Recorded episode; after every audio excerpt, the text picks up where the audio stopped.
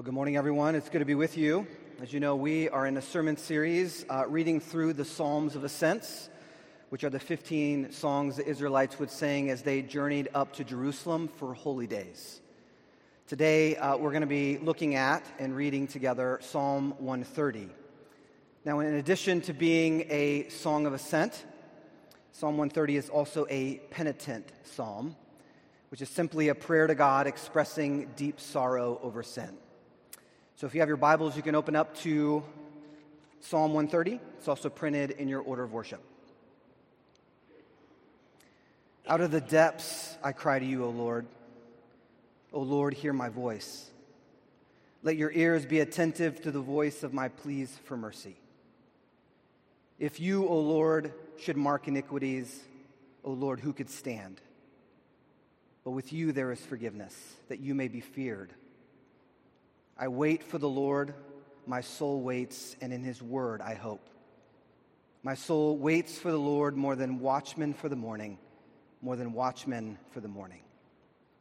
O Israel, hope in the Lord, for with the Lord there is steadfast love, and with him is plentiful redemption, and he will redeem Israel from all his iniquities. This is God's word given to us for our good. Let me pray for us.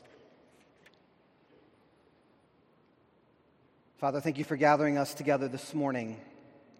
And as we look at this psalm together, we ask that you would draw us closer to your Son Jesus and that you would grow in us steadfast love for you and for our neighbor. Spirit, would you be our teacher this morning? Would you teach our hearts what it means to hope and to rest in you and your word? We pray these things in Jesus' name. Amen. Well, when I was about uh, 12 years old, I was at my best friend Thomas's house. He just lived right around the corner from, from me. And we were messing around in the backyard with my BB gun. Thomas's parents had just put in a, a beautiful set of sliding glass doors leading to the backyard. Now, with only those details, you could probably predict where this story is going. And it goes exactly how you think it does. Thomas's parents were not home, and my parents were not aware that I had brought my BB gun over to his house. And so Thomas and I are standing in the backyard on his patio, shooting soda cans and having a fantastic time. But at some point, as I was holding the BB gun, I turned to look back at the house and I accidentally pulled the trigger and shot a BB.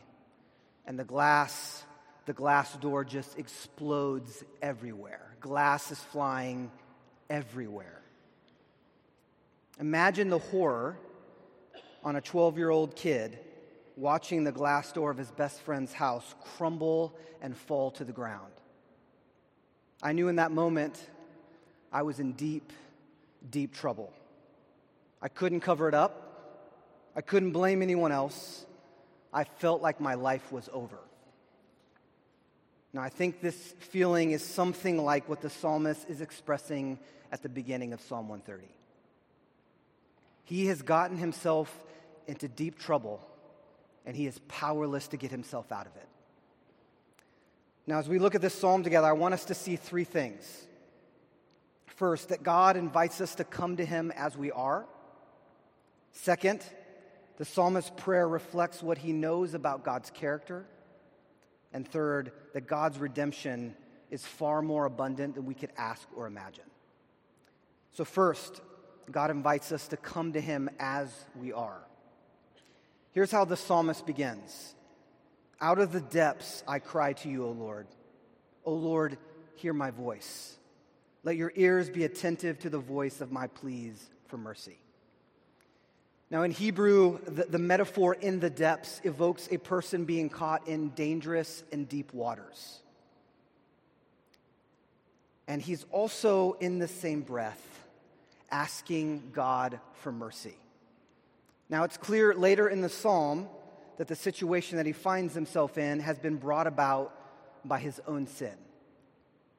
Now, we don't know what he's done. We don't know how big or small his sin is, but it's clear that the consequence that he has brought on himself are completely overwhelming.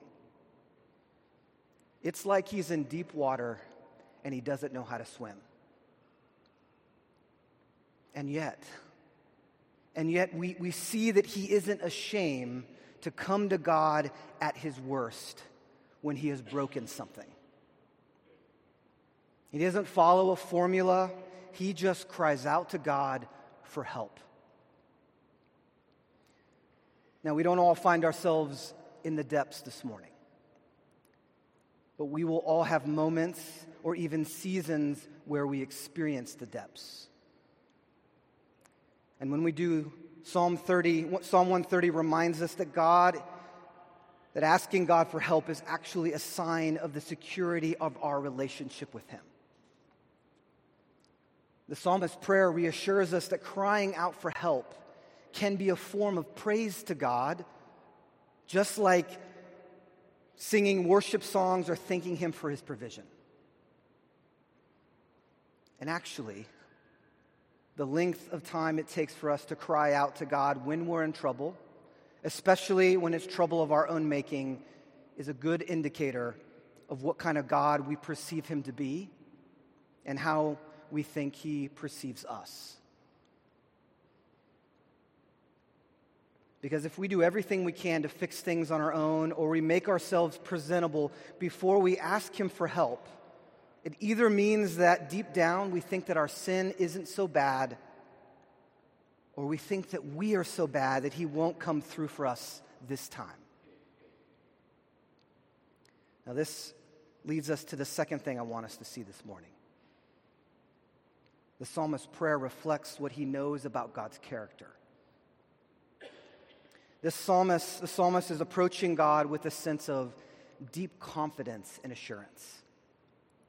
He has a working assumption that God is actually paying attention and he cares about the trouble that he is in. That God, God has been waiting to hear from him with an attentive ear, like a parent who is always listening for their infant and responds immediately when they cry. And furthermore, the psalmist seems to have a certain expectation of the posture or the tone with which God will respond to him. He doesn't seem to expect that God will be like an angry parent who says, What do you need from me this time? No, he, he fully expects God's mercy and God's care. And so let me just ask when we approach God in times of difficulty or distress, how do you imagine his posture towards you? Does your body get tense? Do you start making promises that you'll do better because you think that he is tired of hearing from you again? If that is our expected response, Scripture is clear that it is coming from somewhere other than God. It may be what we've grown accustomed to from other people, but this psalm offers us a picture of God whose tone towards us when we come to Him in trouble is one of mercy and rescue. In verses 3 and 4, he writes, If you, O Lord, should mark iniquities, O Lord, who could stand? But with you there is forgiveness that you may be feared. In other words, God doesn't treat us as our worst behavior, thoughts, or words deserve, but instead, He treats us as beloved daughters and sons. What I love here is that the psalmist is holding up two complex realities together at the same time for us to see. The first is that our sin should separate us from a holy God. And number two, that God Himself clears the way for relationship with Him. We don't deserve it, but, but He gives Himself to us. And, church, this is mercy. This is kindness. This is love. And because of these realities, the psalmist feels himself drawn to worship. He can't help it. I mean, this is what Paul affirms in Romans 2 4 that it is the kindness of God that leads us to repentance. It is his kindness that leads, him, leads us back home to himself. And in the midst of his mess, the psalmist feels comfortable in moving closer to God and has expectation that God will walk with him through it to the other side. Now, this might be kind of a silly story, but earlier this week I was sitting on my deck reading, and my dog was lying next to my chair in the sun. And our, our next door neighbors uh, were outside. They were working on their yard, but we couldn't see them over the fence. And so my dog was, was lying there fast asleep. But every time one of my neighbors would say something, her tail would start flopping. And here's why these are the best neighbors ever. They are just kind, generous people. Like when we first met, moved in and we, have a, we had a newborn baby, and they just would come over and start mowing our lawn without asking until we actually bought a lawnmower. They always have a kind word, they always have a few moments to chat with our kids. You know, they are just those kinds of people. And so it makes sense to me that my dog associates their voices with goodness, with kindness, to the point where her tail wags even in her sleep when she encounters them. In church, God is kinder and more generous than the best of neighbors. And it's hard for us often to imagine this because we live in a world where this kind of love and kindness is scarce. But I think the more that we grow to know God like the psalmist knows him, the more that not just our minds, but our bodies, our gut, our instincts, our emotions will change in response to him. And unfortunately, it doesn't work the other way around. We can't just tell ourselves to love him more, to trust him more, to hope in him more. We have to actually start to experience his goodness towards us his kind heart towards us, his gentleness towards us when we're in trouble. And what if, what if when we make a mess of things, we knew that we could lean into the help of our good Father? What if we were able to trust Him in our gut? Well, it would it would put an end to our scrambling to cover up our sin. It would put an end to our games of stonewalling and shifting blame. I mean, this is what Paul prays for us in his letter to the Ephesians that we heard Ben read. Hear this again. Soak it in. Paul says that you, being rooted and grounded in love, may have strength to comprehend with all of the saints what is the breadth and the length and the height and the depth, and to know the love of Christ that surpasses knowledge, and that you may be filled with all the fullness of God. This kind of love, it changes us, and it changes the world around us. And so, thirdly, God's redemption is far more abundant than we could ask or imagine. In the last two verses of Psalm 130, the psalmist shifts from talking to God to talking to the people of God. He says, O Israel, hope in the Lord. For with the Lord there is steadfast love, and with him is plentiful redemption and he will redeem Israel from all of his iniquities. From the place of darkness in which this psalm began, the psalmist is now able to see through the fog, through the darkness, out to the other side.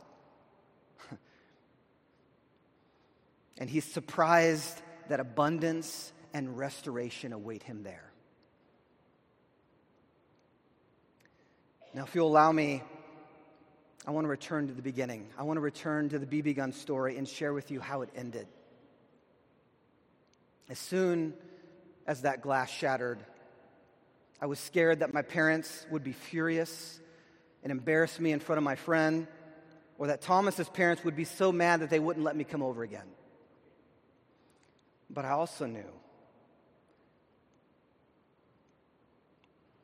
this was going to cause a lot of stress for my family because we scraped by financially. We lived paycheck to paycheck, and it would cause them a lot of trouble. But because I absolutely had no way to fix this thing on my own, I had no choice to, but to call my dad. And to my total surprise, he stopped what he was doing. He came over to Thomas's house and he checked out the damage. And he looked at me, and I'll never forget his words. He said, Son, I'm glad you boys are okay. Money is just money. I will figure out how to pay for it. Just run it by me before you use the BB gun in the future. My dad took care of repairing the window because I couldn't do it. And most importantly, even though I had been the one to violate his trust, I came out of that situation with more trust in him. At least to my 12 year old self, it would have been understandable for him to lay into me because of the difficulty that I created for him. But he influenced me more with his strong kindness than he would have with punishment or anger. And when I think about how his response impacted me, I think about what we heard Jesus say in our gospel lesson this morning. If you then, who are evil, know how to give good gifts to your children, how much more will your Father in heaven good, good, give good gifts to those who ask him? If we can trust someone at the bottom, it is easy to trust them at the top. And the bottom is exactly where God is really good at showing up. Why? Because there's no scarcity in God's economy. There's no part of Him that is stingy towards us whether it is in drawing us back to Him when we have strayed away or lifting up our head when we are heartbroken. When we're in sin, in the depths, we see very few signs of life. But plentiful redemption is God breathing life into the things that you thought were dead.